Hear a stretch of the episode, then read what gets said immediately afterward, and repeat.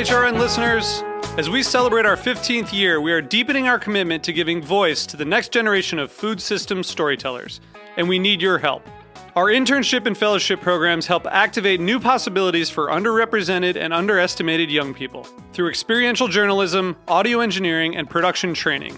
Through these unique programs, HRN helps food equity stewards build essential workforce readiness skills that expand their potential and foster economic mobility. Please consider supporting these critical programs. And with a minimum donation, you can be entered to win a dinner for two at an amazing restaurant in one of 8 cities and tickets to a concert at a great venue in one of those cities. We have incredible partners across the country who have donated as they also share our passion for helping to educate the next generation of food system storytellers.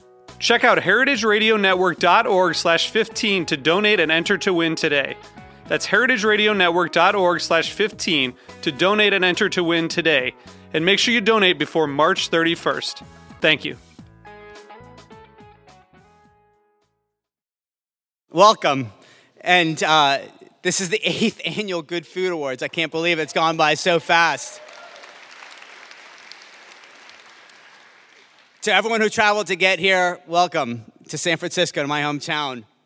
My name is Sam McGannam, and in addition to being your MC tonight, I'm the founder of the Bi-Rite family of businesses right here in San Francisco.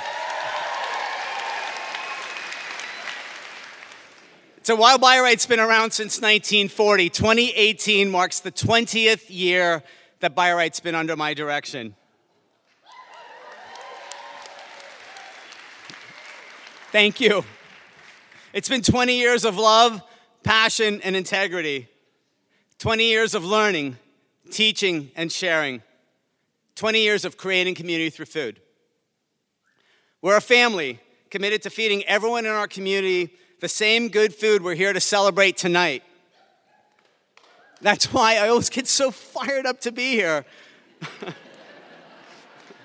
And to be here with you, celebrating America's most exceptional makers of tasty, authentic, and responsible food together.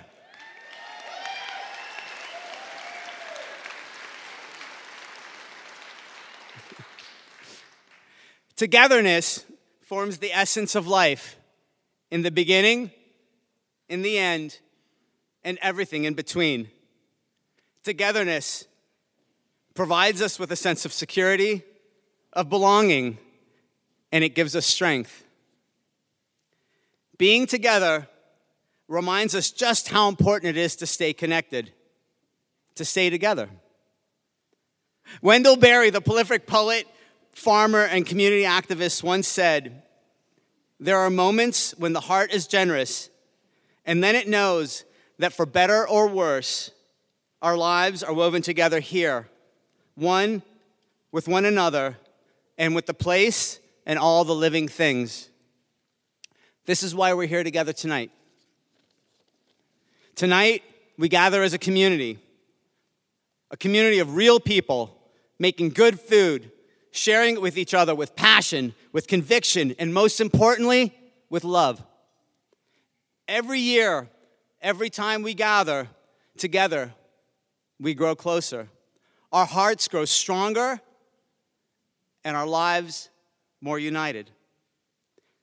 Now, more than ever, as we fight to protect our beliefs and to preserve our values, we need to emphatically support our community of farmers, our community of crafters, and our community of retailers who are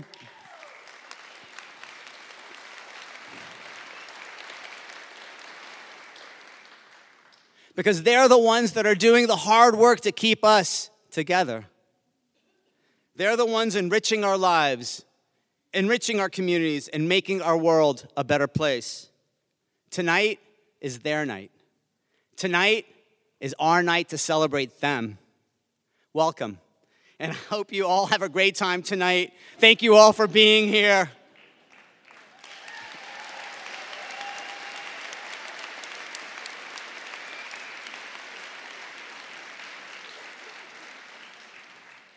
You guys good?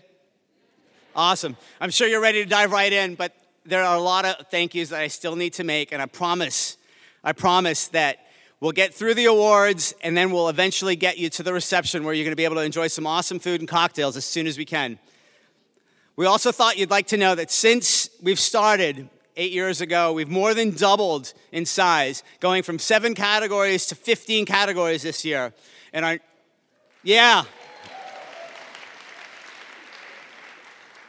our new tradition this year is to hear acceptance remarks from every other category. Otherwise, we would probably be here till 11 o'clock at night, and you would be able to get a good craft cocktail.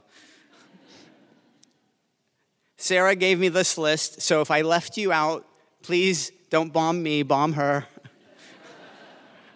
And so the first thank you of the evening begins with all of you. I know many of you made a tremendous effort to be here, so thank you very much.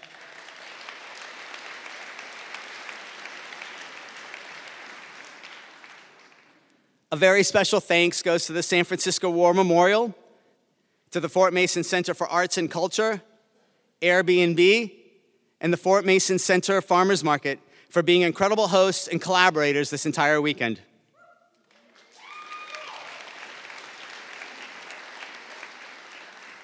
To Christine Shantz and the 33 Good Food Awards committee chairs who organized the tasting of, get this, 2,057 entries this year, who will be joining us tonight and bringing the winners on stage. To the 277 judges who came together for that tasting, and to the Impact Hub Bay Area, who for the 8th year in a row allowed us to overrun every inch of the 25,000 square foot collaborative workspace for the blind tasting that happened in September. To the amazing Sam Allen, Annalena Barrett, Jessica Siski, Marissa Repka, Emily Marcus, Rachel Roby. These are the hardworking women. This is the team behind the Good Food Foundation, the nonprofit organization behind the Good Food Awards.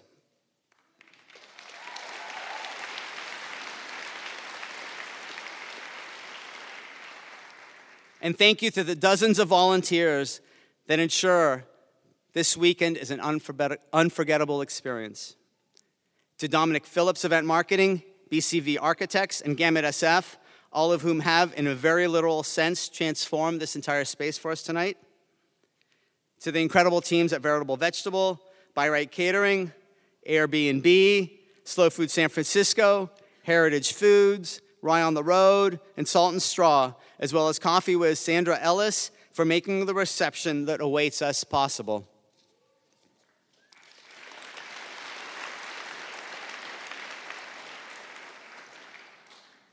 And, as importantly, to the companies that put their money where their mouth is to build the good food movement. Very special thanks to our presenting sponsor, the Good Food Retailers Collaborative, yeah! The Collaborative's a group of 20 inspiring independently owned markets around the country whose members tonight will be presenting the awards. And our 8th year running premier sponsor, Williams-Sonoma, without whom we could not have arrived here tonight.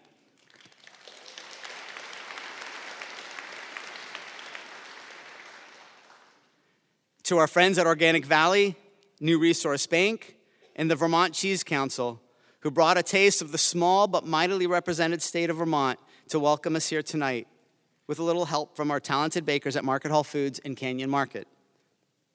And of course, to the incredibly inspiring Madhur Jaffrey for her forthcoming keynote. And to introduce her, please welcome Alice Waters. Thank you all. How you doing, you all right? Fucking heavy.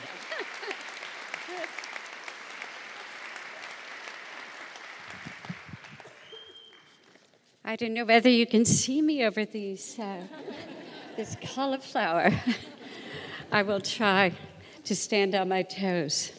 This is a very important event, a very important organization, and I'm so pleased to be here tonight. I remember last year, how many of you were here last year? Whoa. Well, I have a very special introduction to make for Madhur Jaffrey. She is somebody that I've admired since the very first time we met, which was a long, long time ago, years before we ever dreamed of anything like the Good Food Awards. She was on a book tour for her very first cookbook, An Invitation to Indian Cooking. Since then, she's gone on to write many more books and has been very much honored. But most importantly, these books have been used in kitchens around the world. Well, her cooking class that day, I think it was right around the opening of Chez Panisse, maybe it was right even before, is fresh in my mind, as if it happened yesterday. She taught us how to make puri.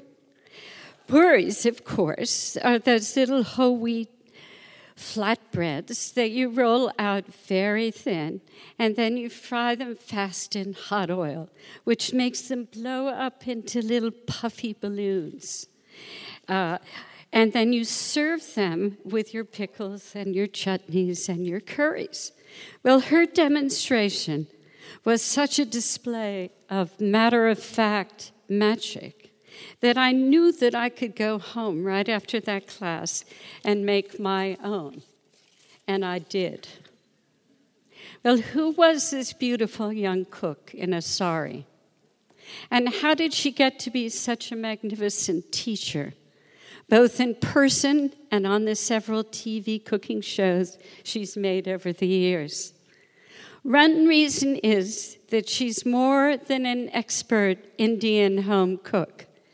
She was already celebrated, a celebrated actress.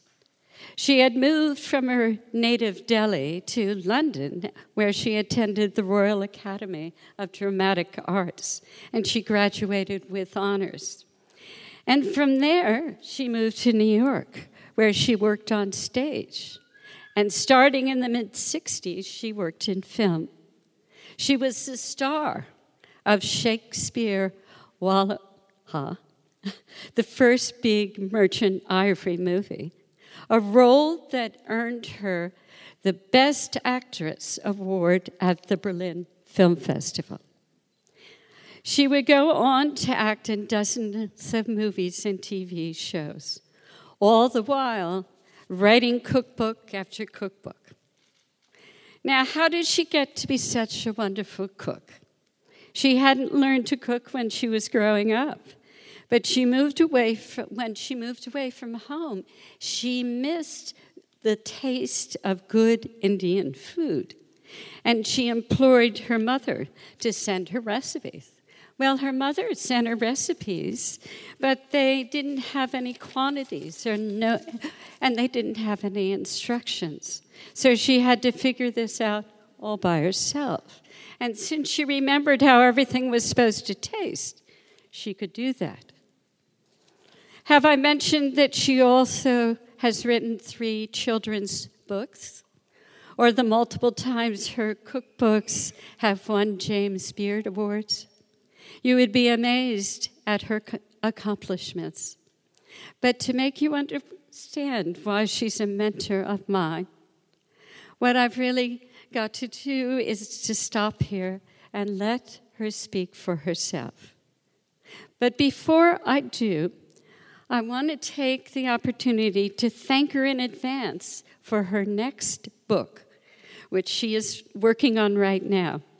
It's going to explore the ancient, intimate relationship of Indian food to health and the wisdom of a tradition that recognizes the way we eat as inseparable with our culture. I know this kind of understanding. It's invaluable to me, and I know it's going to be invaluable to you. So please welcome Madhur Jaffrey.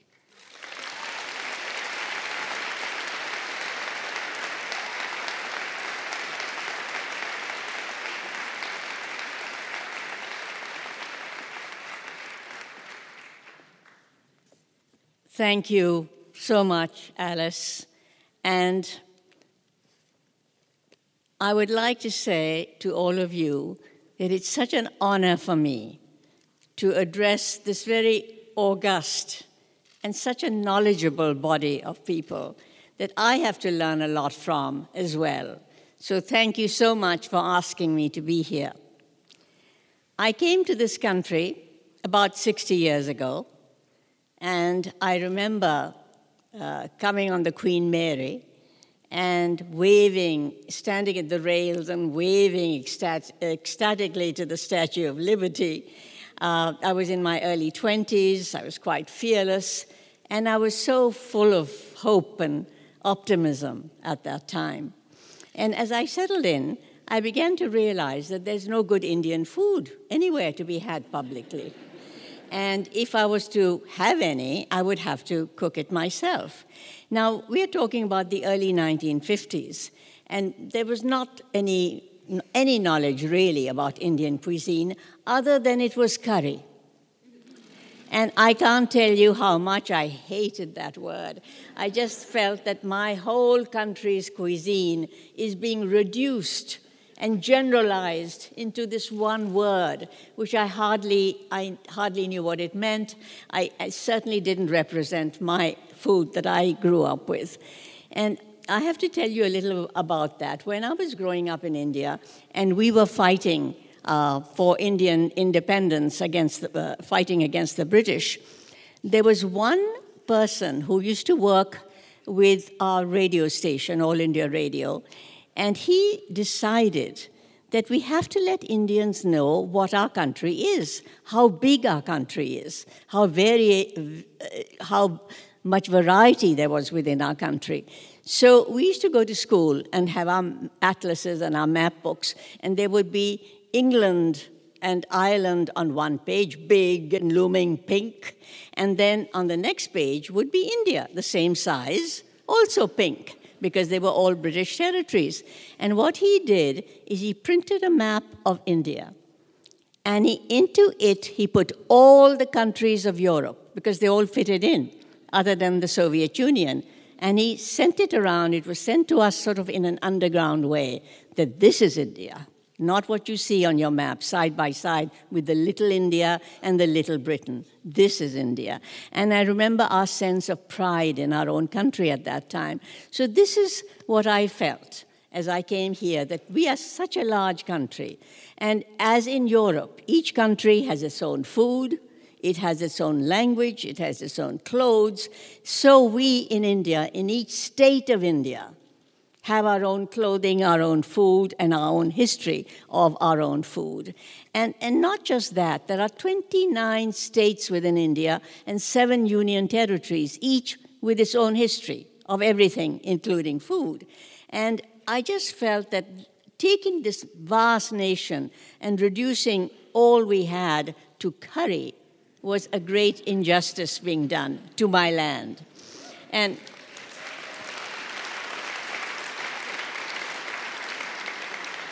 So if you were to go to India, let's say you go to one state in southwest India, the state of Kerala, you'll find there Christians, and they will be having food that is recognizably Christian. Now, Christians came to India in the 1st century AD, and they would be making, for example, at Easter, they would make what they call stew with appam.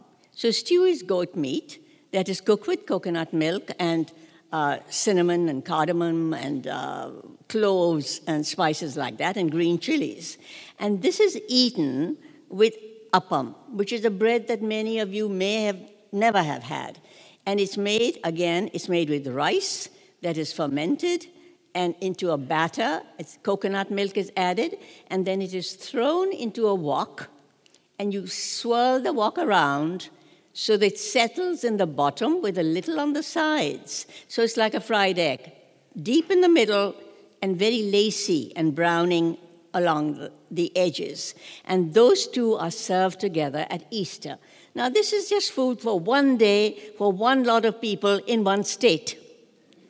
And so, if you can imagine, over 1 billion people and the variety that they're getting. The Christians in Assam would eat something else, and the Jews, for example, in South India, who also came in the 1st century AD, they make a dish with chicken and green chilies in a tamarind sauce.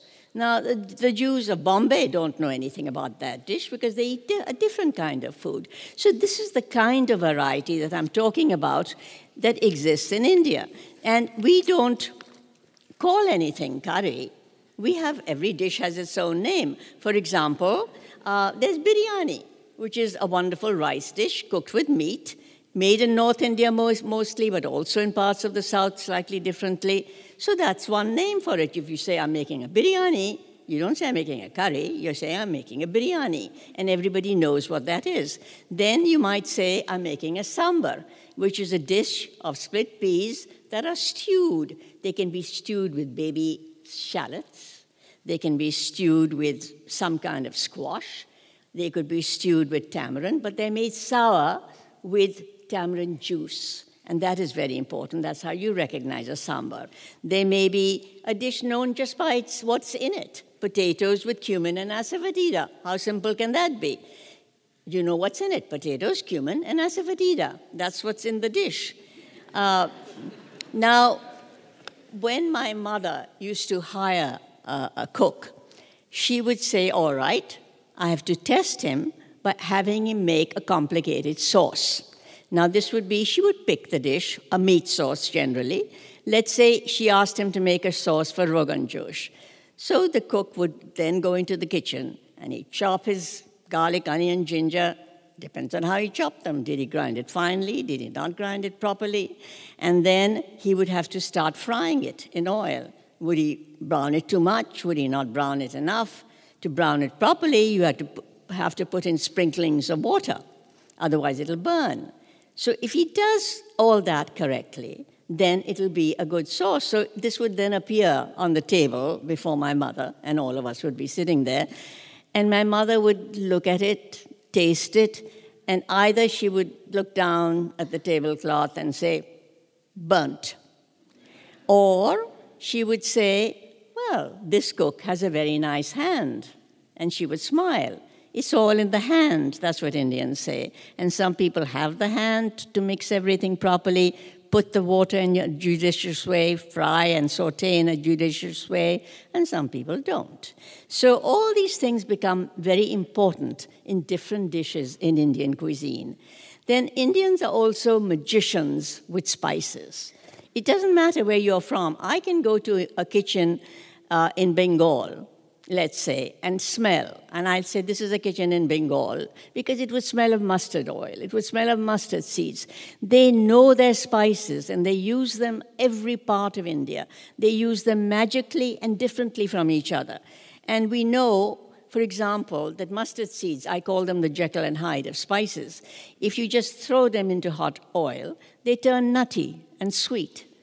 If you grind them, you know what happens. They turn pungent and nose-tinglingly pungent, and they have to be used then in a certain way. Cumin, you can draw out so many different spices, so many different tastes, rather, from cumin itself. You can just grind it. It's one flavor. You can roast it and grind it. It's a more concentrated kind of flavor. You can throw it into hot oil. That's a third flavor. And all this is knowledge that is in the head of every Indian, and they will be doing that as they cook. And then we also know in India all the medicinal value of spices. And of course, they come from our books, like the Ayurvedas. And nobody sits around learning morning and night the Ayurvedas. No, we don't do that. It's like smoke in the air. You just, osmosis. It just comes in. Through your nostrils, through your head, through what your grandmother says, through what your mother cooks. And you just begin to learn that if you have an upset stomach, and we don't worry about talking about bodily functions. We talk readily about bodily functions because it's the body that we have to keep in proper order, and we are the ones in charge of it, and we have to do it with our food every day. So we are happy to talk about bodily functions.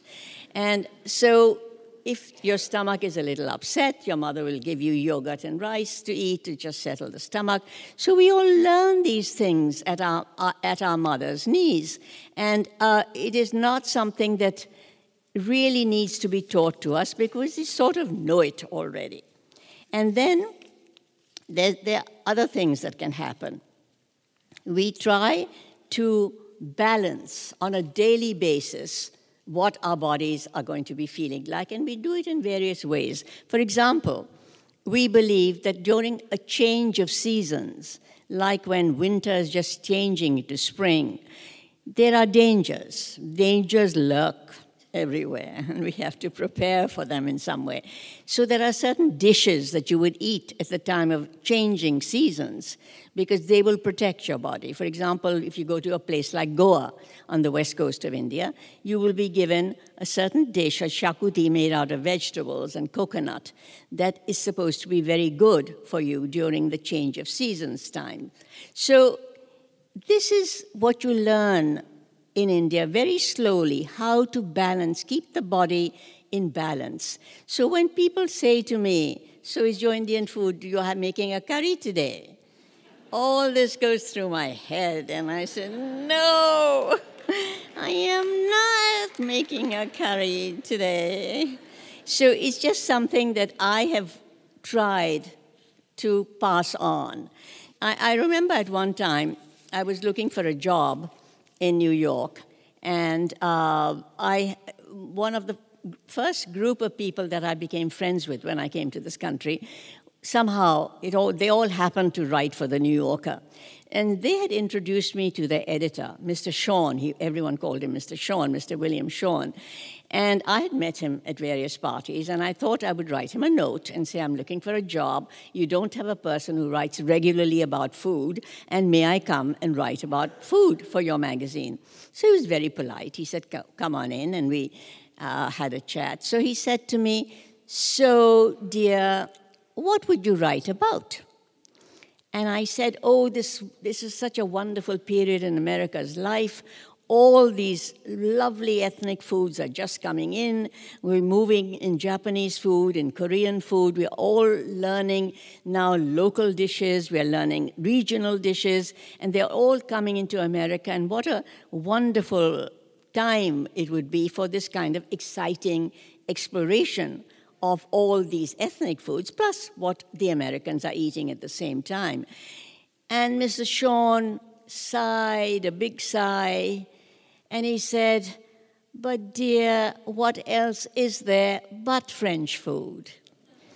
And of course I didn't get the job, but what I did do was that I went back to my desk, and I went on writing my books. I went on my speaking assignments. I went on talking to people about the glories and wonders about Indian food, Asian food, and all good food. So that sort of became a kind of mission in my life. Now, there's one other thing that I just want to touch on very briefly, and that is millet. I'll talk to you about millet for just a little while. About 6 or 7 years ago, I was in India, and I was in South India, which is the region of India where people used to eat a lot of millet.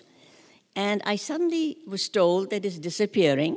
More and more people are eating white rice because they feel that millet is an association of people being poor. Poor people ate millet. And now that they can afford it, the people are turning to white rice. And the millets are, as a result of all that, just kind of disappearing from this world. But what is happening now, I found out when I was in India this last time, that the millets are coming back. And they're being brought back by people like you, very often young people. There are a lot of women attached to these projects as well, who are saying, what happened to our millets? They were our ancient superfood, and why don't we have them anymore? And the wonderful thing about millets is that not only can they grow in drier climates, and our world is getting hotter and drier, and this is ideal for millet. So millet can grow in such climate. And millet has, especially like things like finger millet, there are many, many, many varieties of millet.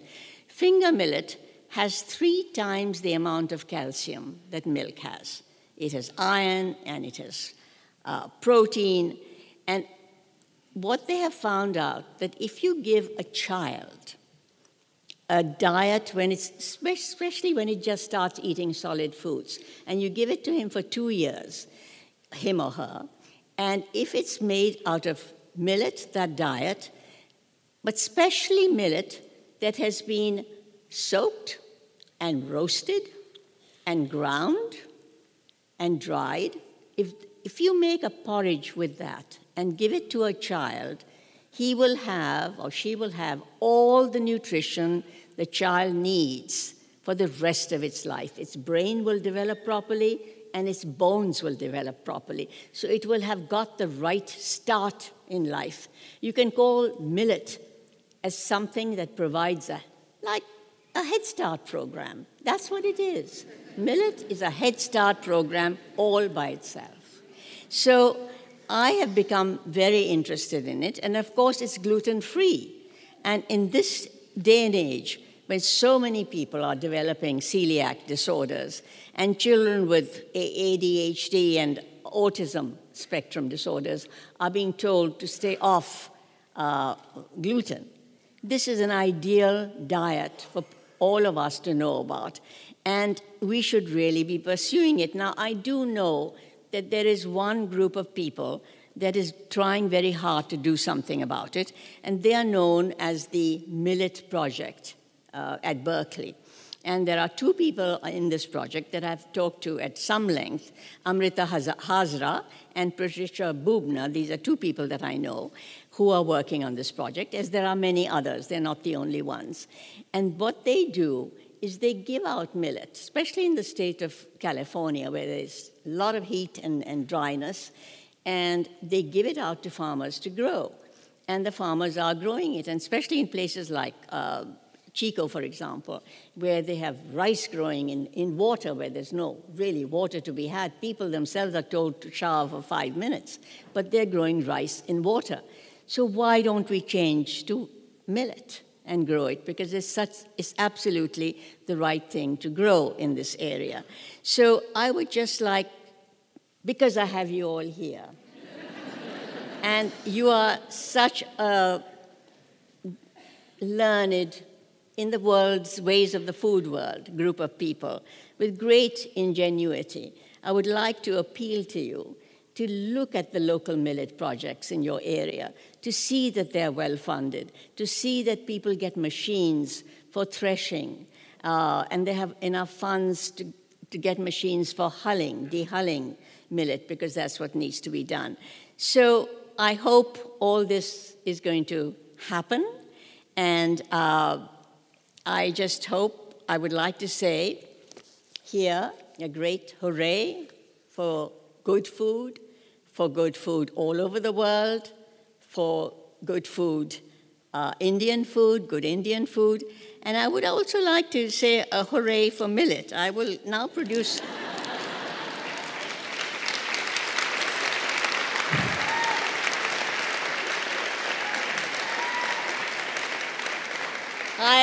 I would like to produce out of the thin air an Indian spoon made out of millet. And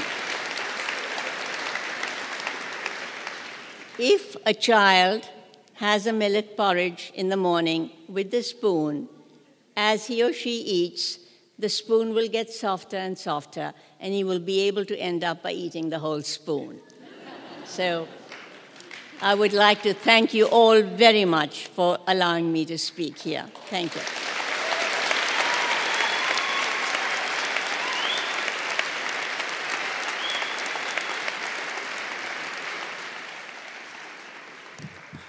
She's a total badass, isn't she? Let's give her another round of applause. That was amazing.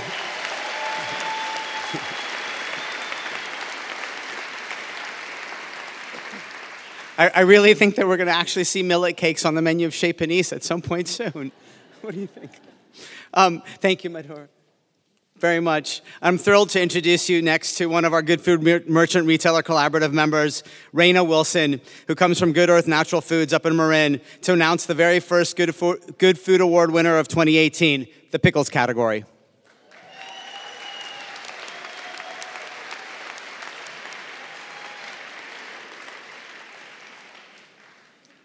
Hello, lovely people. The winners for the pickle category are from the District of Columbia for their Cajun Okra Gordy's Pickle Jar, from Michigan for their Dill Pickle Sauerkraut, The Brinery, from Minnesota for their Grandma's Bloody Pickles, Grandma's Gourmets, from Montana for their Curried Carrot Pickles, Roots Kitchen and Cannery, from Nebraska for their Sauerkraut, Provisions by the Gray Plume, from New York for their Hearts on Fire Kraut, Food and Ferments, from Ohio for their Pineapple Cilantro Kombucha, Fab Ferments, from South Carolina for their Shiso Leaf Kimchi and Low Country Kimchi, The Juice Hive, from Washington State for their MJ's Bread and Butter Pickles and their MJ's Basil Bread and Butter Pickles, Johnson Berry Farm, for their cumin jalapeno sauerkraut, Olikraut, from California for their grapefruit hibiscus heather kombucha, Boochcraft, for their green papaya Thai kimchi, Cecilia's Gardens, for their lemon verbena hop pickles, Pacific Pickle Works, for their pickled shiitake mushrooms, Shed. And finally, to speak on behalf of this year's pickle winners from Maryland, Megan Carpenter of Hex Ferments for her Glow Kraut.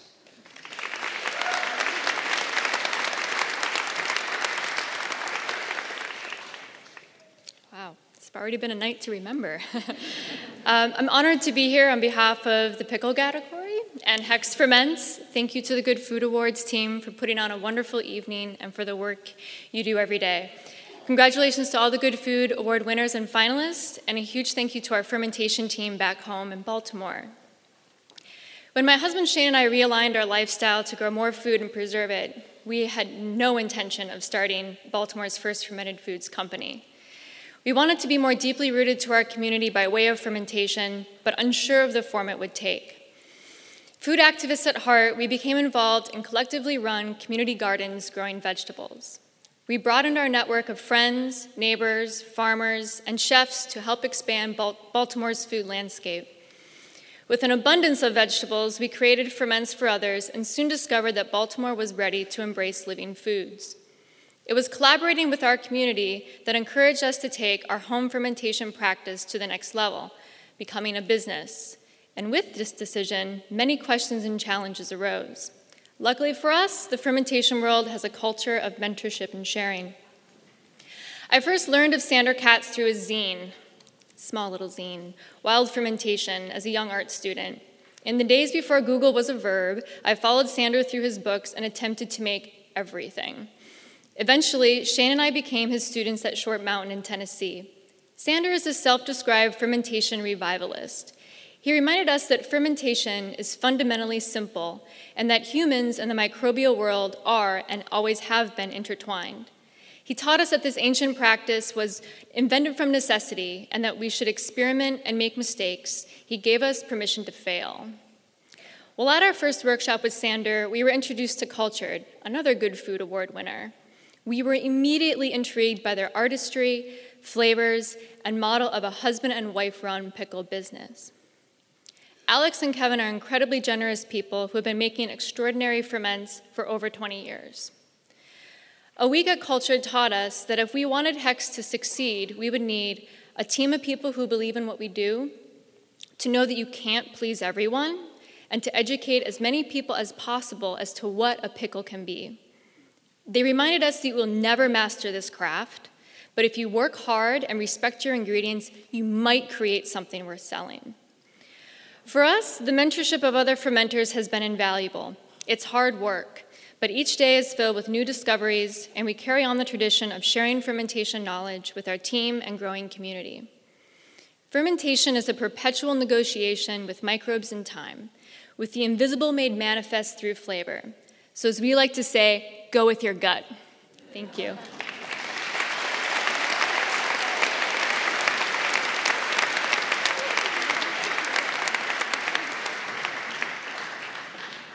Thank you, Megan. My gut loves pickles. And now to present the Pantry Awards, Mary Roca from Palace Market. It's kind of bright up here. Good evening, everyone. Here to present for Pantry from Georgia for their Vidalia Chutney, A&A Alta Cucina Italia. From Maryland for their Sesame Tahini Dressing, Dress It Up Dressings. From Michigan for their Roasted Tomatillo Salsa, American Spoon. From Minnesota, we have for their fresh basil garlic. It's spelled differently, so I'm not quite sure how to pronounce that. For their K-Mama sauce.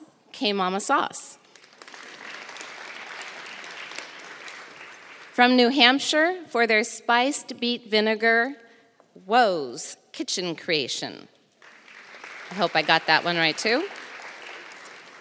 From New Jersey, for their tomato and white sultana chutney, Le Bon Magot. From New Jersey, from North Carolina, for their Dusty Foothills chili sauce, Nana's Provisions. From Oregon, for their green fire-roasted chili sauce, Bunches and Bunches. From Rhode Island, for their crunchy cacao peanut butter, Sonobi Superfoods. From Washington State, for their grass-fed goat milk ghee, Mount Capra. Also from Washington State, for their Sonny's Spicy Eggplant Kasundi, Seattle Canning Company. And the last four winners are all from, all from California. For their Country Miso, Aiden. For their Garlic Relish, Aka's Handcrafted Foods. For their Ole Mole Balsamic, Chaparral Gardens.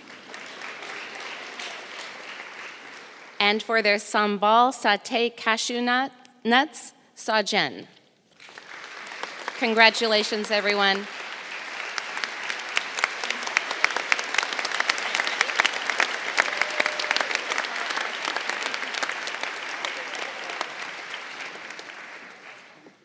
Thank you, Mary. And congratulations to all the pantry winners. And now to present the coffee awards, John Pruden of Taste in Virginia Beach and Josh Santamaria of Foragers Market in New York City. And the winners for coffee are from Colorado for their Ethiopia Humbella Kewrite Ozo Coffee Roasters. From Florida for their Ethiopia Shakizo Natural Perla Specialty Roasters. From Missouri for their Ethiopia Hambella Blueprint Coffee. From Montana for their Ethiopian Kion Mountain Guiji Dry Revel Coffee. From New Jersey for their Kion Mountain Farm Natural OQ Coffee Company. For their Ethiopia Guiji Mormora Farm Royal Mile Coffee. And from California, for their Ethiopia Banco Gotiti Compelling Coffee. For their Ethiopia Tea Cure and Bessa Intelligentsia Coffee and Tea. Josh? Speaking of coffee, I could go for a cup right now. From Oregon, we have for the Ethiopian Bishan Fugu, Noble Coffee Roasting. From Pennsylvania, for their Ethiopia Marmora, we have Square One Coffee. From Texas, for their Ethiopia Guiji Kayon Mountain Farm Organic Natural Process, we have Noble Coyote Coffee Roasters. From Virginia, for their Limu Debessa Ethiopia, we have Mudhouse Coffee Roasters. From Washington State, for their Ethiopia Yirgacheffe Natural Daniel Miju, we have Vashon Coffee Company. From Wisconsin, for their Gadeb Lot 83 Ethiopia Natural, we have JBC Coffee Roasters. And finally, to speak on behalf of all the coffee winners, we have Ed Alagosian of the Pachamama Coffee Cooperative for their Organic Ethiopia Kosa Geisha and their Organic Ethiopia Amaro Natural.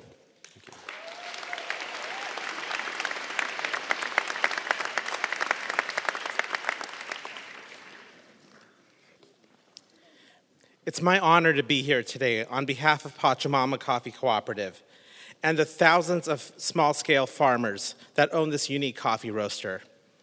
As Pachamama's director of coffee, it is my job to do no harm while revealing the very best in the coffee we roast. The real winners of our Good Food Awards are the coffee farmers in Ethiopia. Thank you.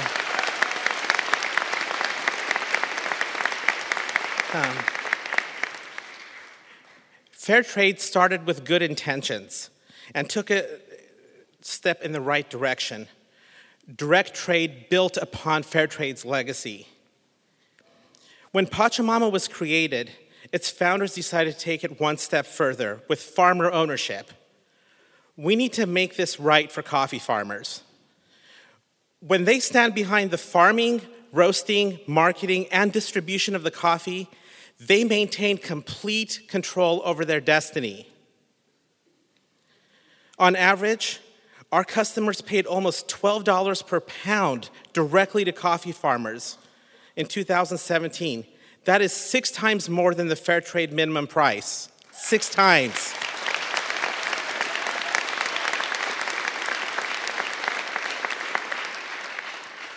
Organized as a cooperative, Pachamama is 100% owned and governed by farmers in Ethiopia, Guatemala, Mexico, Nicaragua, and Peru.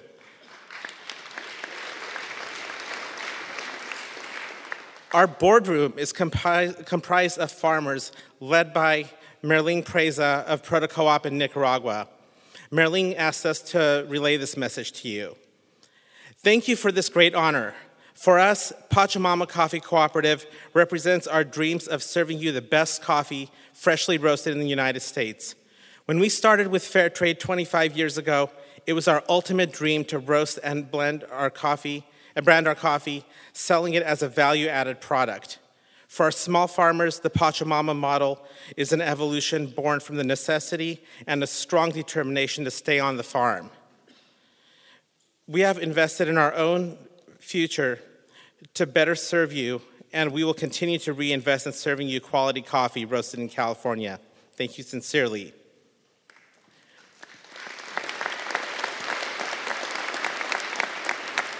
When Pachamama hired me to establish a roasting operation in Sacramento in 2015, the co-op had already established wholesale and cafe operations. It was my goal to establish a roastery that honored the craft and did so for the benefit of all. The judges have spoken, and thank you for this honor. When you brew your coffee tomorrow morning, say the words, "I intend to bring forth heaven on earth for the benefit of all," and the farmers will hear you.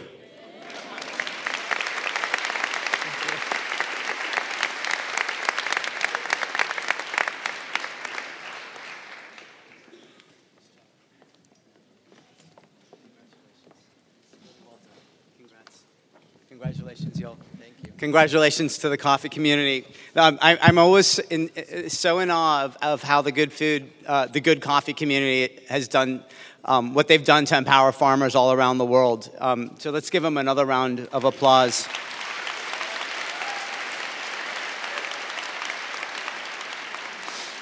Our next category is preserves, and to present this category is Greg O'Neill of Pastoral Artisan Cheese and Bread and Wine in Chicago.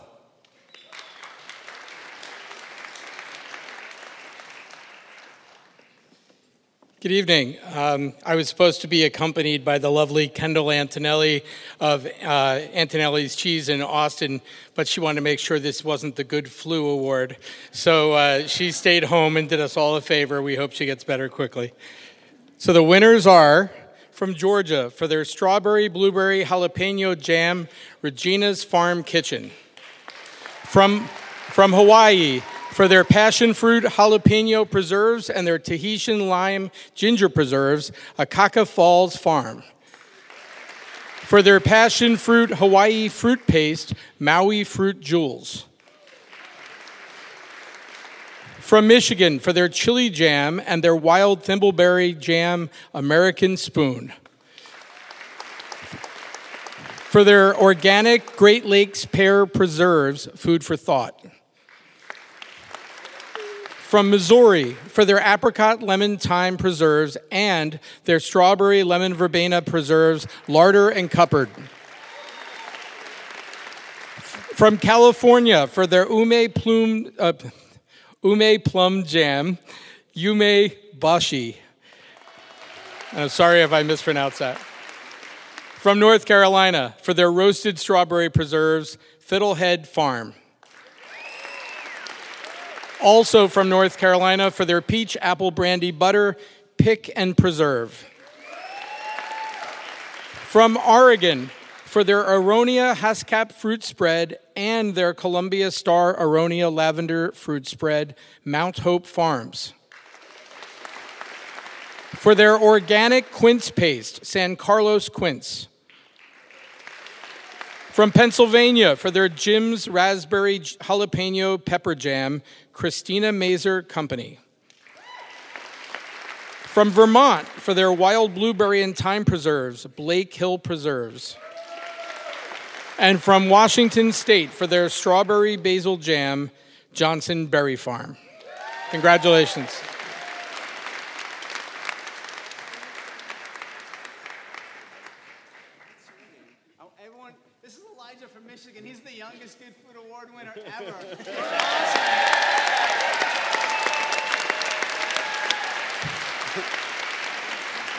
Elijah, you're our future, man. I love it.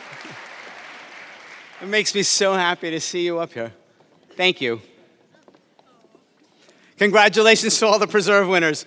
Now, I'm really pleased to introduce Amelia Minucci of DeBruno Brothers in Philadelphia. Yeah. I guess we got some Philly fans in here, right? And Beau Vondra of Looks Market in Sioux Falls, South Dakota, to present the charcuterie winners of 2018.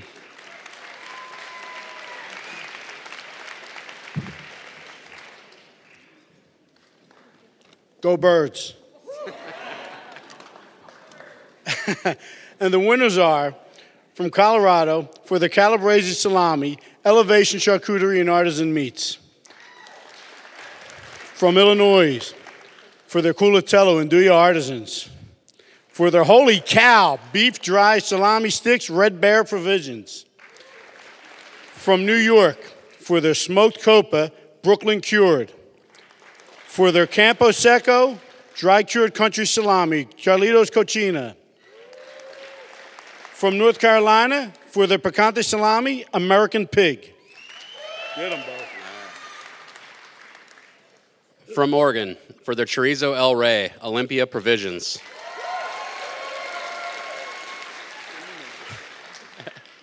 For their Fuet and their Sobrasada de Mallorca, Toro Bravo. From Utah, for their Spicy Copa, Beltex Meats. From West Virginia, for their Hot Capicola, Farmer's Daughter Market and Butcher. From California, for their Salametto Picante Dry Chorizo and their Soprasada Framani Handcrafted Foods. For their Milano Salami Thistle Meats. And finally, to speak on behalf of all the charcuterie winners from North Carolina, Sam Suchoff of Lady Edison, for their Spanish-style chorizo and their sweet soprasada, sharing these Good Food Awards with their collaborator San Giuseppe Salami Company.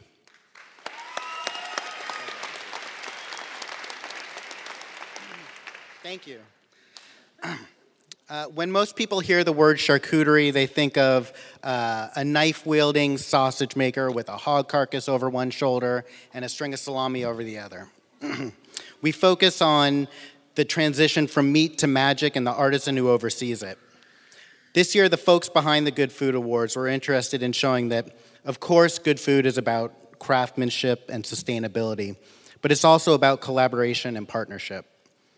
The award we received this year were given jointly to Lady Edison and San Giuseppe Salami Company, and I've been asked to share the story of that collaboration. Lady Edison started 7 years ago when I convinced Rufus Brown at Johnson County Hams to put up some hams for me. I had just opened up a small barbecue restaurant where we bought and continue to buy whole hogs from a co-op of animal welfare approved independent hog farmers. So once a month I would send a bunch of hams to be put up. When I started with working with Rufus, I had a number of close friends in the food world suggest I get him to maybe tweak the recipe so that the hams could be a little bit more my own thing. Maybe I could get him to cut back on the salt, maybe add black pepper. It was clear that these hams stood out from the other hams that he was making due to the quality of the pork that I was sending him. But that quality had nothing to do with me. It was the farmers who I work with that get the credit for that. What could I do to make this ham mine? There was a big part of me that agreed with my friends. If I wanted to produce something that I could feel proud of, there should be a part of me in that product. In the end, I decided to let Rufus do his thing. And other than extending the aging time, Lady Edison hams are cured out just like Rufus cures his other hams, just like his father before him cured out his hams. Similarly, the recipes for the sweet sopressata and Spanish chorizo, for which I am being honored here tonight, were developed by Giacomo Santamoro. Again, I bring the animal welfare approved pork to the table, but that's on the farmer, not me. And so whenever I talk about how amazing this Lady Edison stuff is, I always make sure to say, I'm not bragging because the quality that makes them so good have absolutely nothing to do with me. And instead of feeling proud of the fruits of my labors, I feel extremely lucky. Lucky to work with the people I work with, lucky for the opportunity to bring people together who enhance each other's talent and hard work. But there is an ounce of false modesty when I claim that the end results have nothing to do with me. I am proud of my ability to form and maintain real relationships based on trust and respect. Because while it's great to celebrate talented individuals, it's more important, not just in good food, but in everything we do, to celebrate and encourage collaboration and partnership. Thank you.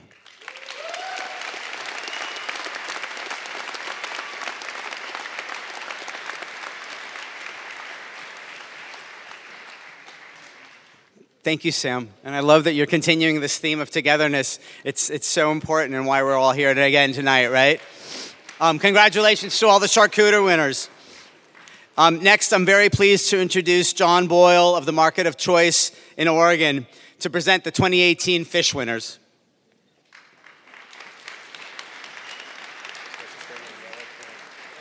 Hi, everybody.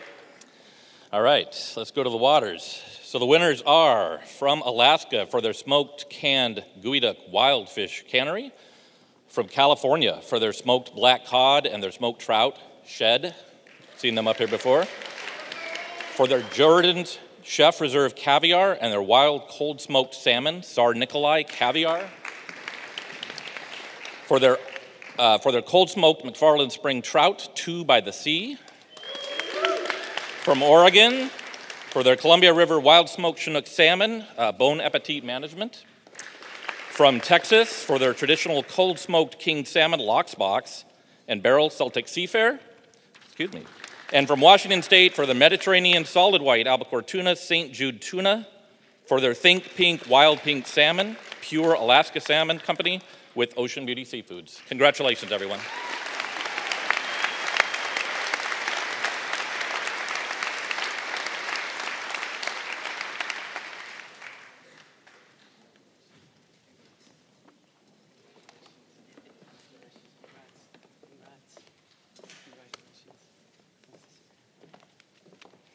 Thank you, John, and congratulations to all the fish winners.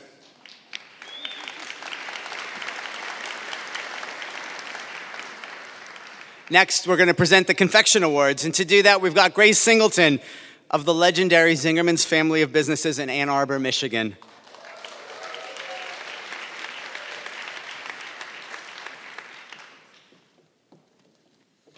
Good evening. The winners of the confection category from Florida, for their Cardamom Rose Caramel Sauce, Sapore della Vita. From Massachusetts, for their Silk Road Halva, Halva Heaven. From Missouri, for their browned butter bar, Patrick Chocolates. From New York, for their dark chocolate peanut butter cup with Malden sea salt, Eat Chic Chocolates. From North Carolina, for their Sunflower Crunch Cup, Chocolate Confections. For their Earl Grey Dark Chocolate Ganache, Iskazu Artisan Chocolates. From Oregon, for their Matcha Mint Bar, Alma Chocolate. For their Almond Crisp and their Earl Grey Batch PDX. From Vermont, for their original Goat's Milk Caramel Sauce, Fat Toad Farm. And for their salted maple pecan caramel, Red Kite Candy. From Washington State, for their caramel sauce and their dark chocolate sauce, Franz Chocolates. From Wisconsin, for their coconut dream bar and their Mayan spice bar, Mayana Chocolate. From California, for their French silk Bachi Artisan Chocolatier. For their Lemon Burst, Michael's Chocolates. For their Dark Chocolate Espresso Crispies, Nubia SF. And for their EMJ, Top of Europe, Sweet 55. And finally, to speak on behalf of all the confections winners from Washington State, we have Kim Wilson of Good King for her Harmony Gourmet Snacking Cacao. Congratulations. Thank you, Good Food Awards team, Sarah, Emily, Marissa, and the countless volunteers who are advancing good food. I'm grateful to accept the award for the confections category. It's a dream to be included among such talented pioneers. And to my selfless coworkers here tonight, thank you for your faithfulness and belief in our work. When I began working in equatorial cacao growing communities, I didn't know how God's plans would unfold. I only knew I wanted to contribute to better lives for both consumers and growers. Though I'd seen effective efforts to improve farmer livelihoods, I wondered, why do the vast majority of profits and consumption still reside a world away? Is fair and local food system for cacao even possible? What could be made locally? Facing oppressive tropical heat, unreliable electricity and water, confounding local regulations, less than ideal infrastructure, and fierce competition, chocolate wasn't the answer. Yet an idea was emerging for a crunchy snack made with whole peeled cacao beans. It could be made locally and doesn't melt. I enlisted our friends at Koptan Masagena in Indonesia for the first experiment. When I asked for help, 5 women showed up. I was stunned. I'd only met 1 female cocoa farmer prior, and I'd recently attended a conference where the speaker corrected himself after addressing ladies and gentlemen because I was the only lady in the room. That's when I realized this wasn't a farming experiment. It was a food experiment, and in most rural cultures around the world, men are in the field and women are in the kitchen. Creating snacking cacao allowed us to bring jobs to women. The experiment worked. The communities where we work are forerunners. They'd already been earning nearly double the world market price due to their cocoa quality.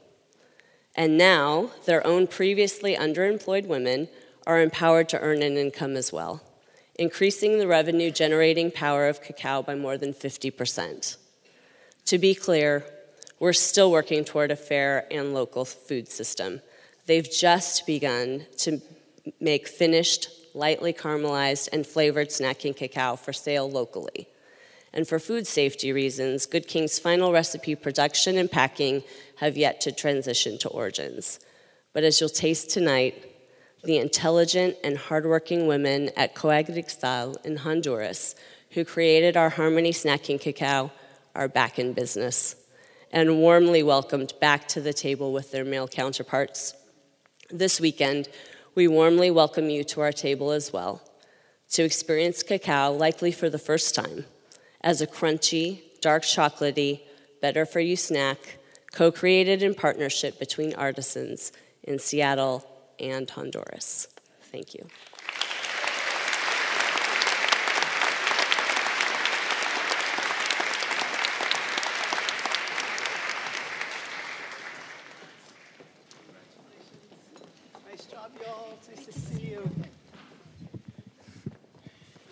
All right, I'm going to give a shameless plug for the Women's March tomorrow. Who's going? Awesome. Thank you, Kim. I'm very pleased to introduce Will Frischkorn of Cured in Boulder, Colorado, to present the 2018 chocolate winners.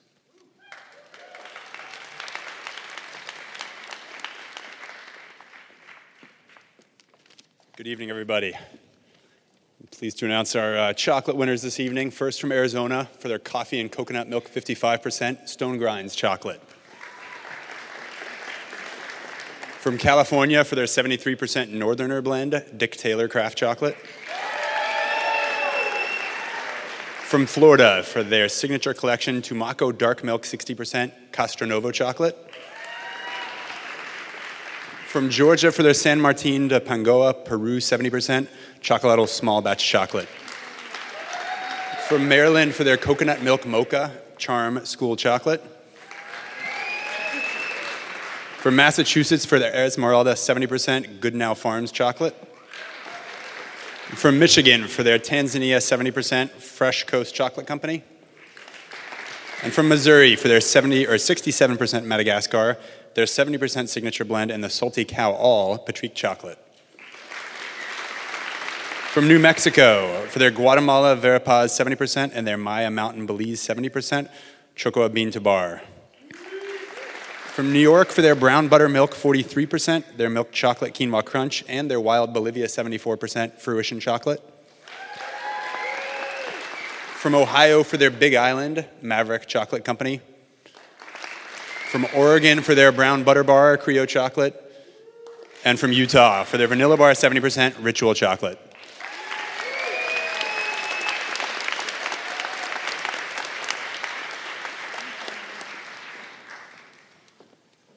Congratulations, y'all. Thank you so much. Thanks for bringing so much sweetness to our lives. Congratulations to all the chocolate winners. And now, one of my favorite retailers in the country and the chair of the Good Food Retailers Collaborative, Danielle Vogel of Glenn's Garden Market in Washington, D.C., to present the Beer Awards.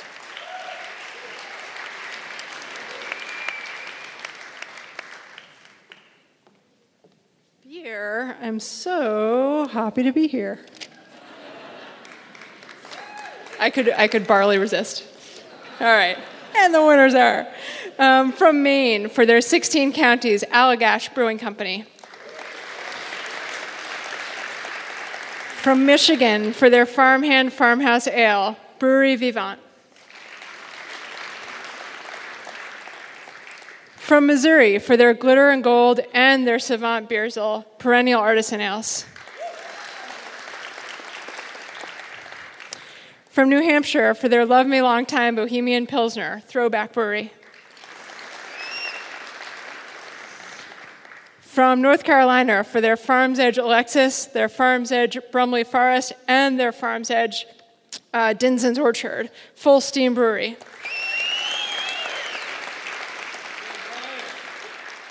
From Oregon, for their Dreadnought Tropical Stout, Falling Sky Brewery. For their Amber Ale, Full Sail Brewing Company.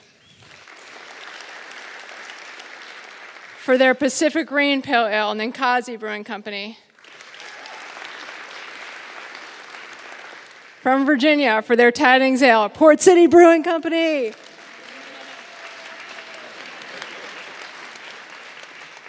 And my personal favorite. From Washington State, for their Ruddy Rhubarb Sour Ale, Atwood Ales Farm Brewery. From Wisconsin, for their My Turn Lateef Double Chocolate Stout, Lakefront Brewery. From California, for their Apricot de Bretteville Almanac Beer Company. for their Cherryland Drake's Brewing Company, for their Flanders Red Ale Southpaw Barbecue,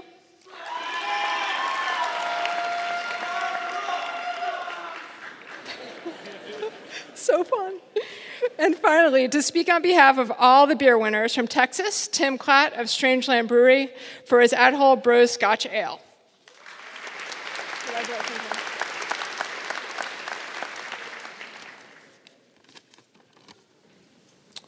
Thought I'd start by asking if we're going to have a protest of beer before I get started.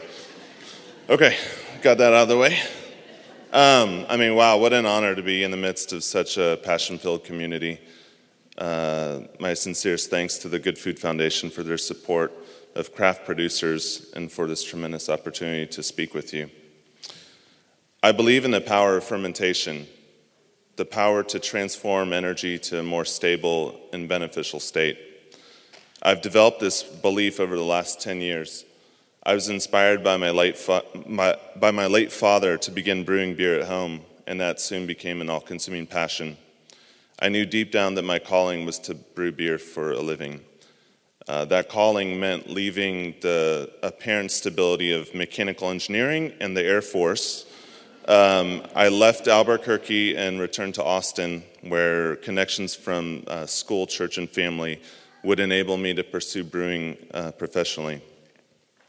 So I went from developing a missile warning satellite sensor that could stare at the Earth from 36,000 kilometers in space to building a 500-gallon brew system. Sure. Thank you. Yes. So 500-gallon brew system that we built in the hill country of Texas with my friend and partner, Rick Buchard, who's a fellow engineer and business owner. We then began the process of renovating a somewhat dilapidated warehouse into what's now known as Strangeland Brewery.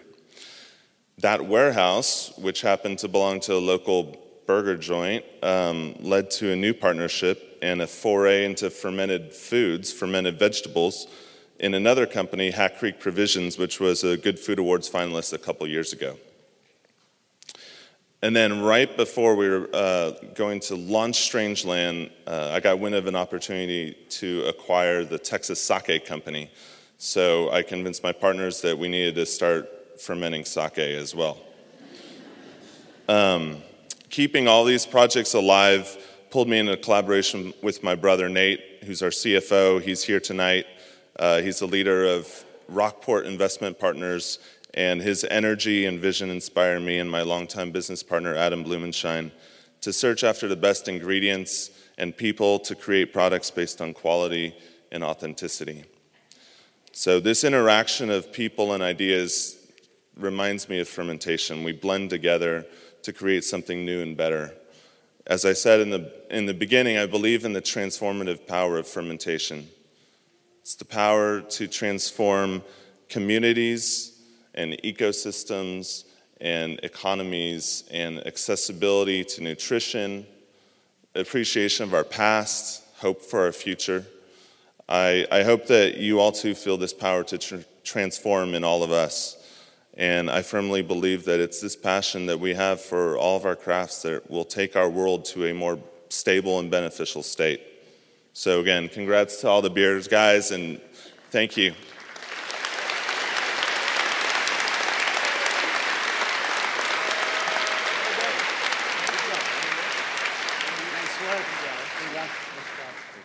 Congratulations, guys.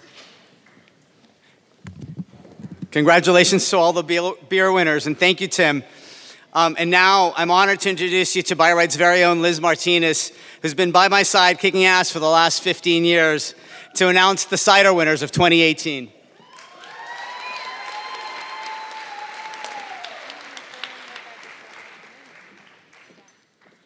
Welcome, everyone. The winners in the cider category are from Colorado for their Grand Cru Saison and their Chester Hoppercot, Big B's Hard Cider. Can I say it? Goonies Never Say Die. Great name, you guys. Love it. And also from Colorado for their Colorado Heritage Blend Stem Cider. Stem Ciders, sorry. From New York for their old time cider, South Hill Cider.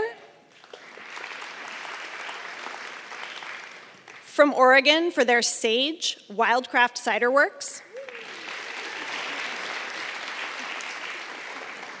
From Vermont for their Pronoia, Fable Farm Fermentary. For their Shaxberry Dry, Shaxberry, that stuff was tasty outside earlier. From Virginia for their Allegheny Gold, Big Fish Cider Company. For their levity and their serendipity, Castle Hill. For their first fruit, Foggy Ridge Cider. From Washington State, for their Perry and their traditional cider, Dragon's Head Cider. For their Blue Hue, Finn River Farm Cidery. And from the great state of California, for their Golden Rule Ethics Ciders, for their Proper Dry and their You've Guava Be Kidding Me Far West Cider Company. Cider, you guys have the best names, I gotta say. This is great. And for their Newtown Pippin Lassen Traditional Cider.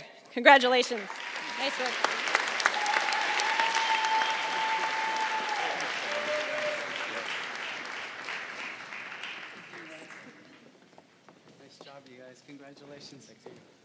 Congratulations to all the cider winners. Now I'm very pleased to introduce Jeremy Collins of Healdsburg Shed, which has won 2 awards tonight, to present the 2018 Elixir winners.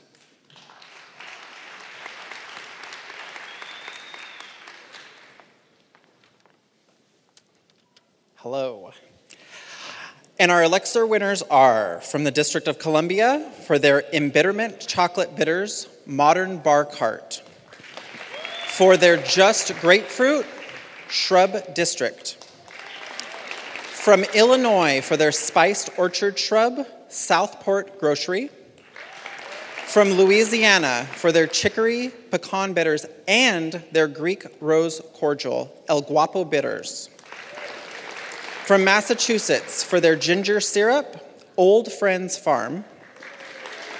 From Michigan, for their Raspberry Syrup, Swallowtail Farm. From Minnesota, for their rhubarb and basil shrub and their tomato and basil shrub, Gardenier. From New York, for their black pepper rich simple syrup, Blank Slate Kitchen. From Oregon, for their cardamom bitters, The Bitter Housewife. From Virginia, for their chai pear shrub, Element Shrub. From Washington State, for their Ruby Spiced Apple Shrub, Girl Meets Dirt. For their English Cucumber Lime and Mint Shrub, Reverend Al's Bonafide Potents.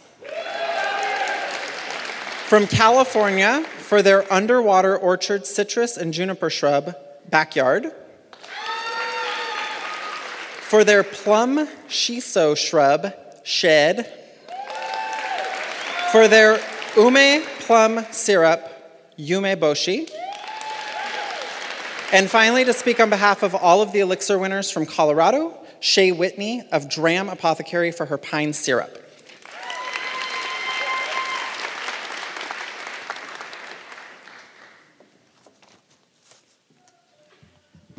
Hi. Whew.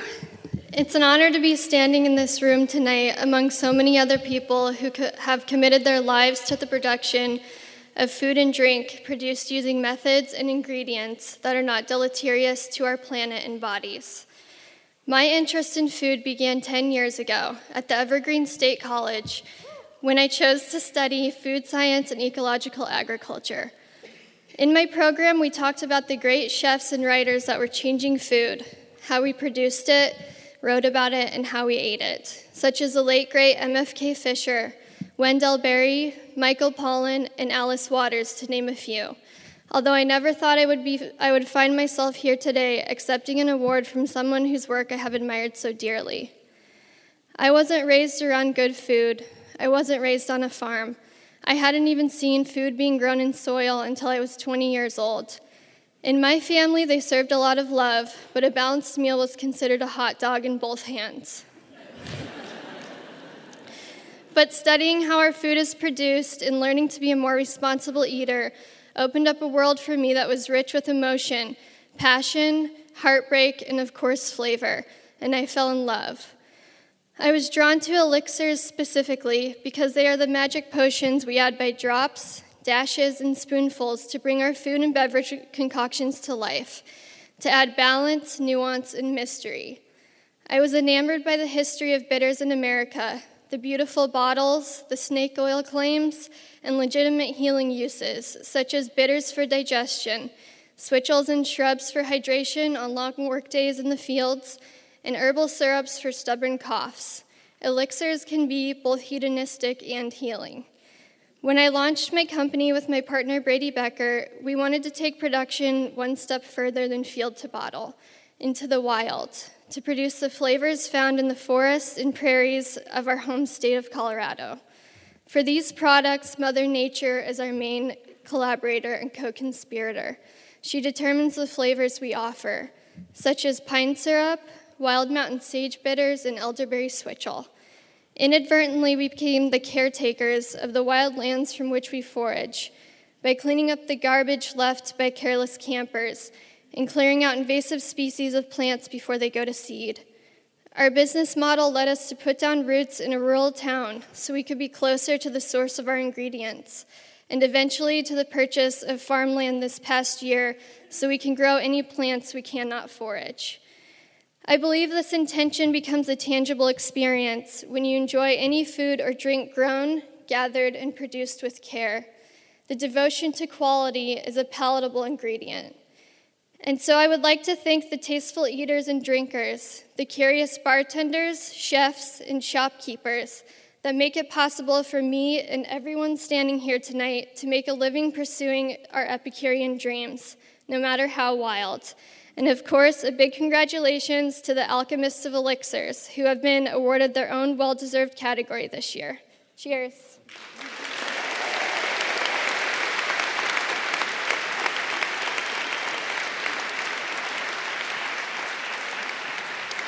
I got to judge the elixir category this year, and it was amazing. And Chez Pine Syrup is really a mind-bender. It's so cool. Congratulations, y'all.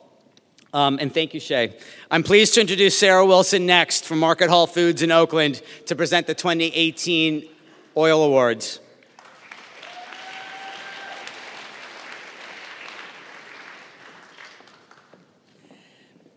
The winners are from California, for their estate Sicilian blend, Bandolio.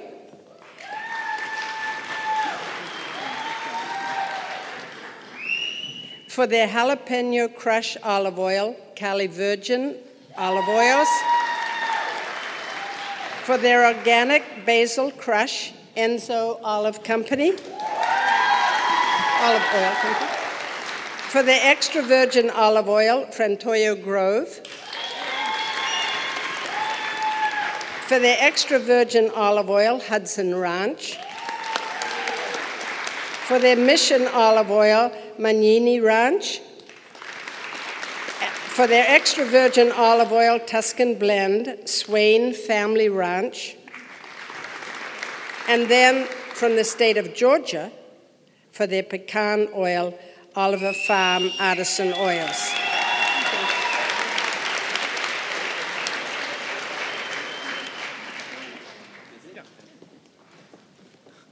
Congratulations to all the oil winners.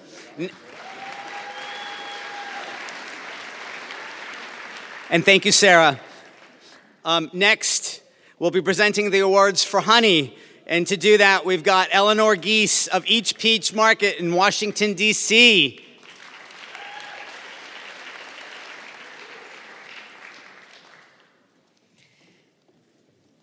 I'm pleased to be here to present the category of honey. And the winners are from Georgia for their Sourwood Honeycomb Mountain Honey. for their wildflower honey charm swarm chasers apiaries. From Hawaii, for their dark Kiave honey, Akaka Falls Farm. From Maine, for their Gold Star honeybees. From Michigan, for their raw Michigan wildflower honey, Red-Headed Honey. From Oregon, for their Pioneer Square and their Sauvie Island, Jacobson Salt Company plus Be Local. From Pennsylvania, for their wildflower honey, Palace Apiaries. From Virginia, for their daddy's sweet inspiration, Hippie Chick Apiary. From Washington State, for their Snowberry Rose, Sequim Bee Farm. From California, for their California Avocado Honey, Bloom Honey. For their tree blossom honey, Heath, Urban Bee, San Francisco. And finally, to speak on behalf of all the honey winners, from Pennsylvania, Christina Newman of Apoidea Apiary for their Allegheny Fall Fallopia wildflower honey.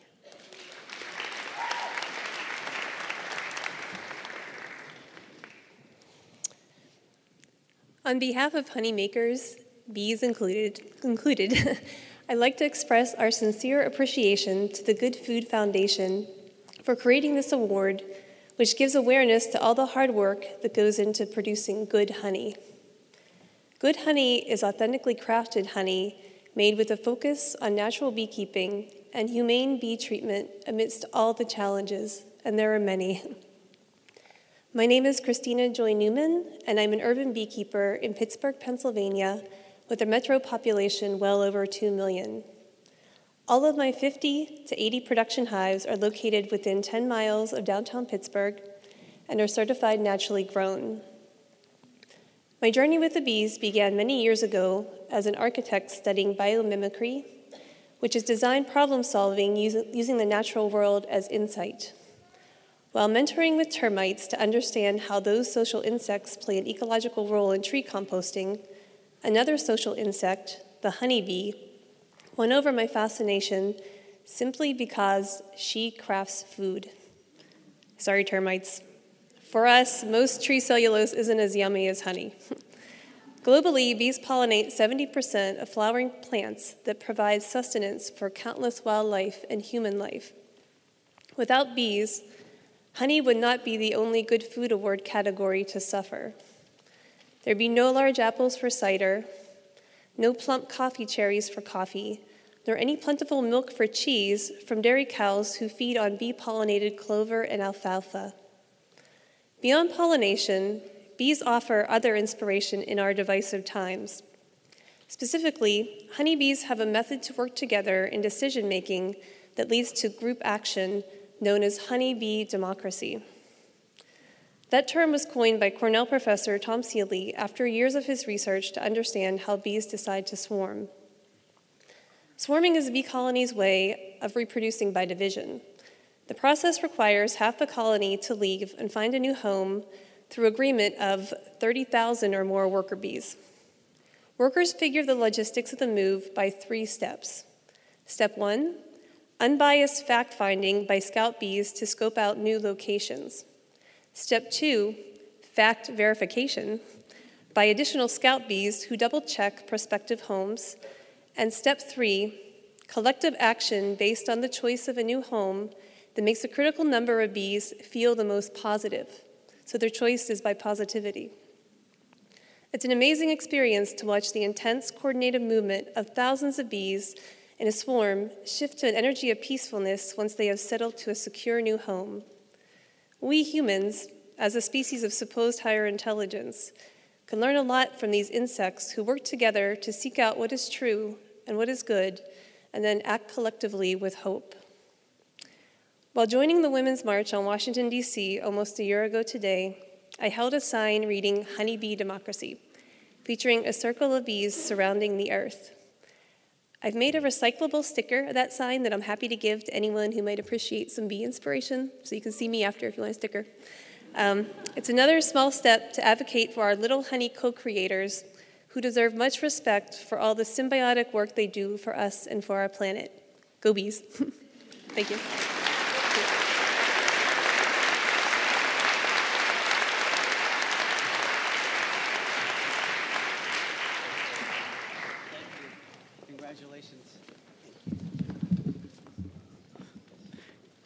Congratulations to all the beekeepers, and thank you for sweetening and pollinating our lives. And thank you, Christina. I'm pleased to introduce next one of my personal heroes, Lisa Bottolana of Woodstock Farmers Market in Vermont, to present the Cheese Awards.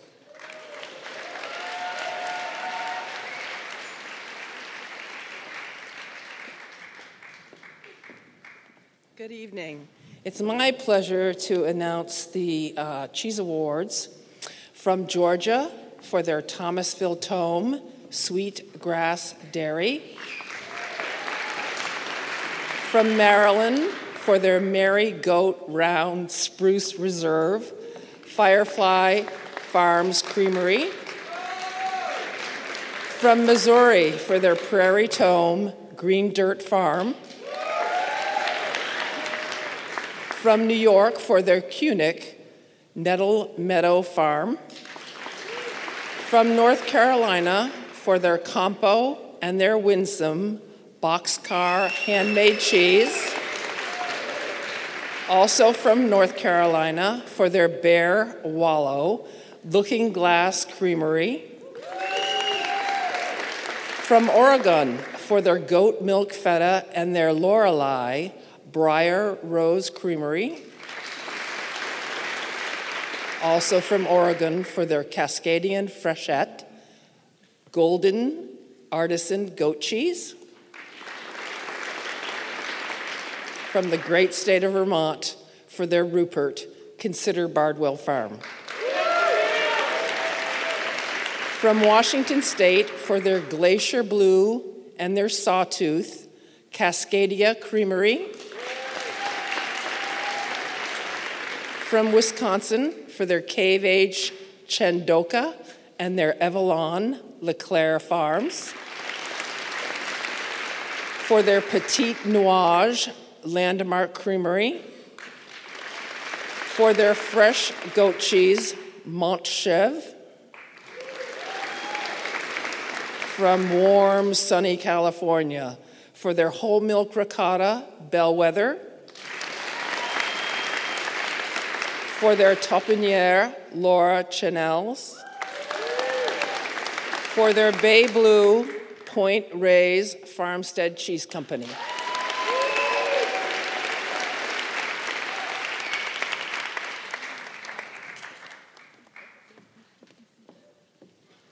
Congratulations.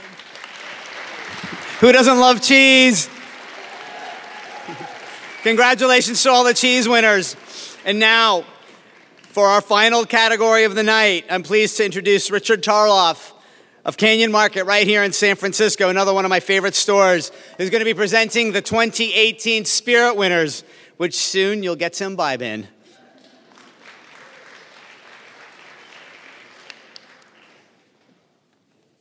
I was a judge in this category too, and it was brutal, but a lot of great surprises. The winners are from Colorado for their American single malt whiskey, Deerhammer Distillery. From Georgia for their single estate, Virgin Coastal Georgia Rum, Richland Distilling Company. From Minnesota for their Boreal Cider Gin and their Boreal Juniper Gin, Vikra Distillery. From Missouri for their Expedition Rum, Still 630 Distillery. From New York for their Citrus Forward Gin, Black Button Distilling, and for their bourbon, Van Brunt Stillhouse. From Oregon for their Calisaya and their Finette de Loreto Elixir. From Texas for their Baby Blue, Balcones Distilling. From Virginia for their Roundstone Rye, Catoctin Creek Distillery. And from California for their Bold Geneva-style gin, Alchemy Distillery. For their slow gin, Spirits Works Distillery. and for their akavit and their wayward whiskey, bourbon, Venus spirits. And finally, to speak on behalf of all the spirits winners, from Oregon, Caitlin Pruitt of Vivacity Spirits for her Trios Brandy. Thank you. Hello, my name is Caitlin Pruitt, and according to my business card here, I am the owner, distiller, and everything else at Vivacity Spirits in Corvallis. But according to statistics, I am only one of 1% of women-owned distilleries in the country. So thank you to all of the Good Food Awards people and everyone here who's making this night possible. I'd like to start to talk about collaboration and partnership on the personal, business, and community levels.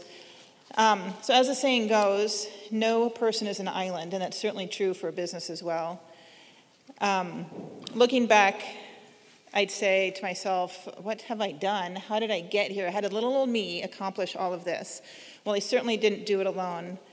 We counted on friends, family, community, cohorts, and neighboring businesses, in other words, collaborators, partners, and relationships. My main partner is my husband, Chris Newman, who couldn't be here tonight. He's home with the kid. He is my partner in marriage, business, and all of life's adventures. We've often joked that if we can make it through the starting of a business and running of a business, we can go through anything. So far, so good. We're still rocking the marriage thing. When we were married, we were asked a series of questions, including what it was that attracted us to each other and what we admired about each other. And the answers from 14 years ago still hold true today. Most had to do with partnership and collaboration through plans, financial decisions, and most importantly, through support and collaborative critique. Although he will tell you what this really looks like is me saying to him, honey, I have an idea. And he'll start out saying, uh-oh. And then he'll say, well, what do you need me to do to help you get that done? And to some, this may sound a little subservient, which I'm okay with, but really what it means to me, what it means to me is that he has complete faith in me, and he supports my ideas wholly, and he will join me in accomplishing my goals. The distillery is one such example. It turns out that the two products we've won Good Food Awards for this year and last year have been studies in collaboration and partnership. Coincidence? I don't think so. First, the brandy, which we won for today, is named Trios for the winery that worked with us. They are located right up the road from the distillery, and prior to this partnering, we did contract for the distilling and, of course, enjoyed a lot of their wine at home. As the relationship grew and trust was formed, one set of the owners basically had enough faith in us to personally loan us the money to buy the wine back from them from the winery. Trios Brandy is the result of their beautiful wine, our distilling expertise, a layer of friendship, and of course collaboration. It's a beautiful partnership was born. Our Turkish coffee liqueur uses coffee from our local coffee roaster, Oregon Coffee and Tea in downtown Corvallis. They worked very closely with us in picking the best bean, the right roast, and they even helped us figure out the processing method. Both the winery and the coffee roaster maintain production practices which line up with our philosophy. Granted, we could have gotten a cheaper bean, less expensive wine, but then the spirits wouldn't hold up to our standards. Quality products require quality ingredients, which really can only be procured by quality people. And I think this is a common attribute to all of the entrants and winners here today. And I'm hoping to meet more quality people this weekend and see what other collaborations emerge. Cheers. Thank you.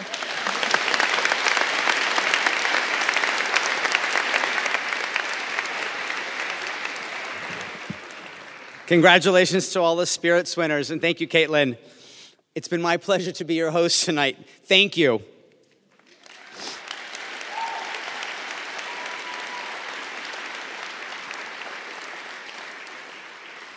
But before we end this ceremony, we have one last speaker who needs no introduction. She's the mathematically minded dreamer that created the Good Food Awards, this amazing platform recognized across the country for uplifting these passionate makers of tasty, authentic, and responsible food that we've all been able to celebrate tonight. She's the inspiration and the organizer that's brought us all together. Please give a warm welcome to Sarah Weiner.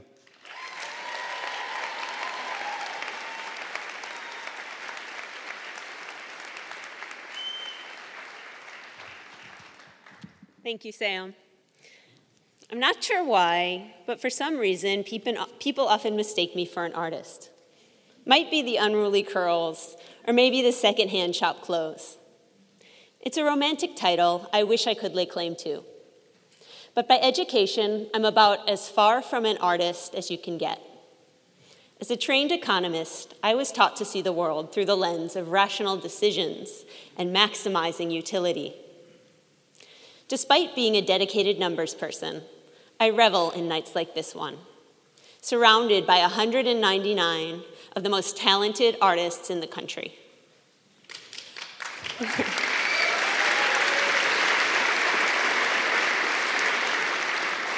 Like all true artists, each of you is compelled by the creative impulse to bring beauty into the world.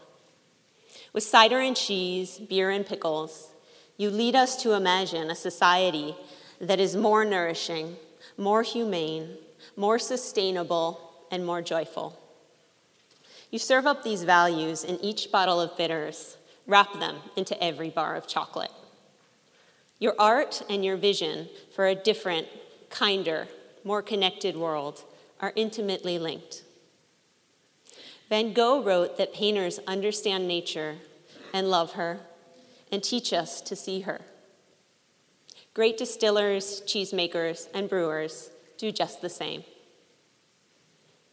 Like so much of the groundbreaking art that has shaped us over the centuries, your work is driven by strong convictions and bold ideas. Any student of history could tell you that society is rarely quick to embrace ideas that challenge the status quo.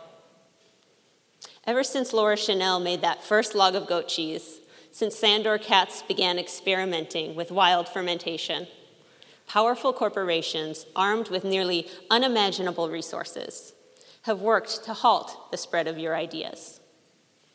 And yet, against all odds, you have succeeded in fundamentally shifting the desires of a nation, in creating a curiosity and healthy skepticism in us all. As artists, I hope you will indulge an economist in using numbers to paint this picture. Since the Good Food Awards began 7 years ago, the 20 largest food corporations in America have lost $18 billion of market share.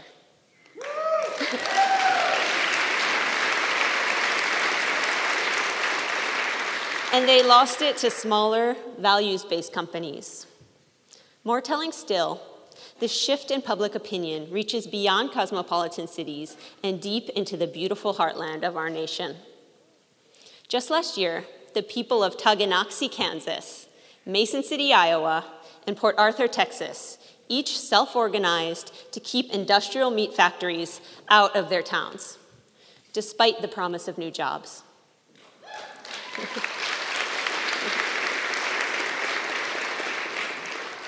Growing up in the Midwest, I can tell you that when Kansas gets on board, the tipping point has been reached. There is no turning back. Tonight, we celebrate not only the mastery each of you has attained in your craft, but also the epic cultural achievement that collectively we have accomplished this past decade. Your art has created a new moral consciousness. We are starting to expect fair wages to come standard with our morning coffee, transparency with our cold-smoked salmon. Our minds have been opened. We see clearly now. If I were an artist, I'd sleep well tonight. But I'm an economist. And as an economist, I'm uneasy. I see another battle on the horizon. A battle to align our nation's new, more virtuous hunger with what it will truly take to satisfy it. Well, every Good Food Award winner is my personal favorite. My dear friend Lisa isn't constrained by such fair-minded affections.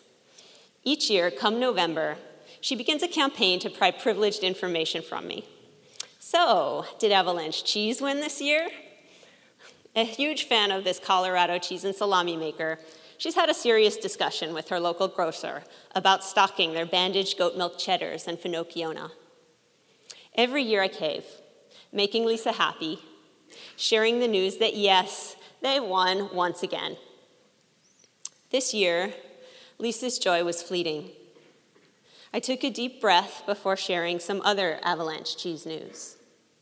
After a decade accumulating accolades and helping to put Colorado on the culinary map, they still struggled to make the numbers work and finally decided to close up shop. While some of your businesses are thriving, I have heard too many stories like this one. Every last one of the crafters in this room is scrappy, hardworking, smart, and talented.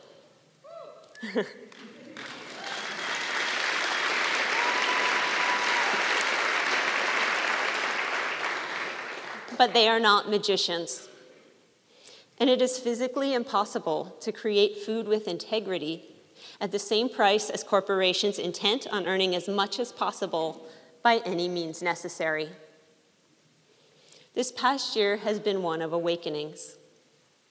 It was the year we realized that if we want a free press, we need to subscribe to trustworthy newspapers.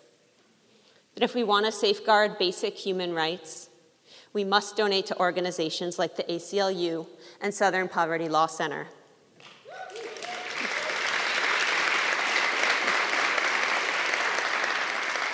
We understood that we, the people, must stand up for what we believe in with our words, our actions, and our resources.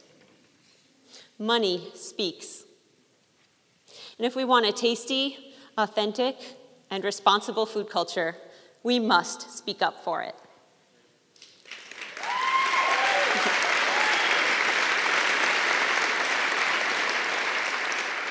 A strong food system, just like a thriving free press, cannot continue indefinitely without the will to fund it.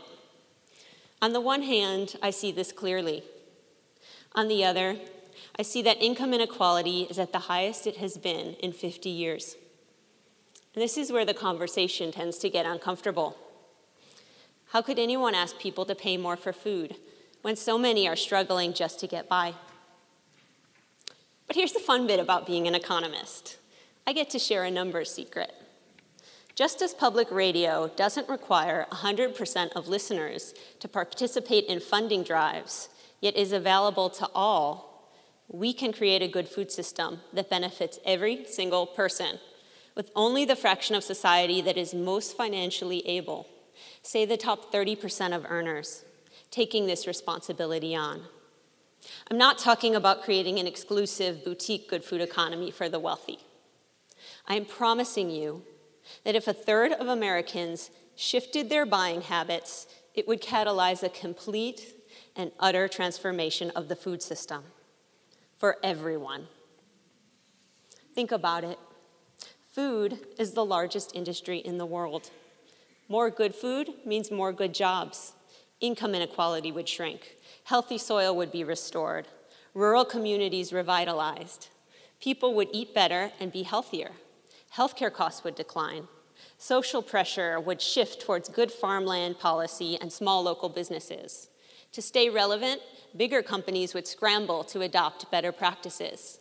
Economies of scale would kick in, creating yet more good food and more good jobs.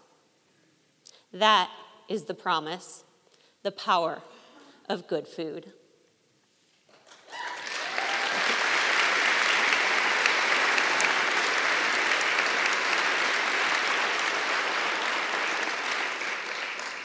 Perhaps the idea of suggesting people should look at two cheeses on the shelf and pick the more expensive one still sounds crazy or sorely out of touch. But consider the alternative. Last month, NPR's Planet Money broadcast the story of a Cornell economist studying how it is possible that 40% of the food in America ends up in the trash. 40%. The number one reason he discovered is that food has become so cheap. People buy more than they need, knowing full well it's going to rot in their fridge, and simply not caring. Last year, the earth shook, waters rose, fires raged, bullets flew, and we understood that our world is less solid than we once believed. we asked ourselves as artists and economists, teachers and doctors, students and mothers, where could we stretch to mend the part of the world that is within our reach?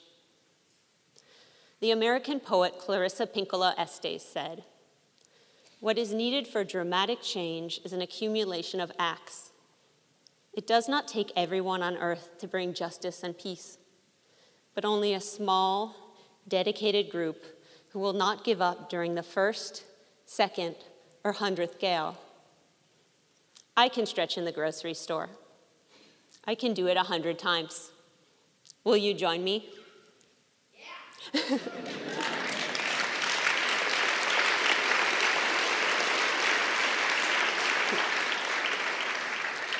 To the 199 Good Food Award winners, congratulations on what you've achieved tonight.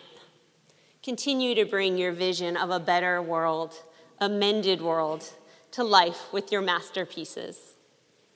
To everyone else, I hope you will join me in making the food system one of the sacred institutions you refuse to leave in someone else's hands. How about starting on Sunday at the Good Food Awards Marketplace? Spending wildly and freely to support these hardworking artists. I promise you, it will be the most delicious, irrational decision you have ever made. Thank you.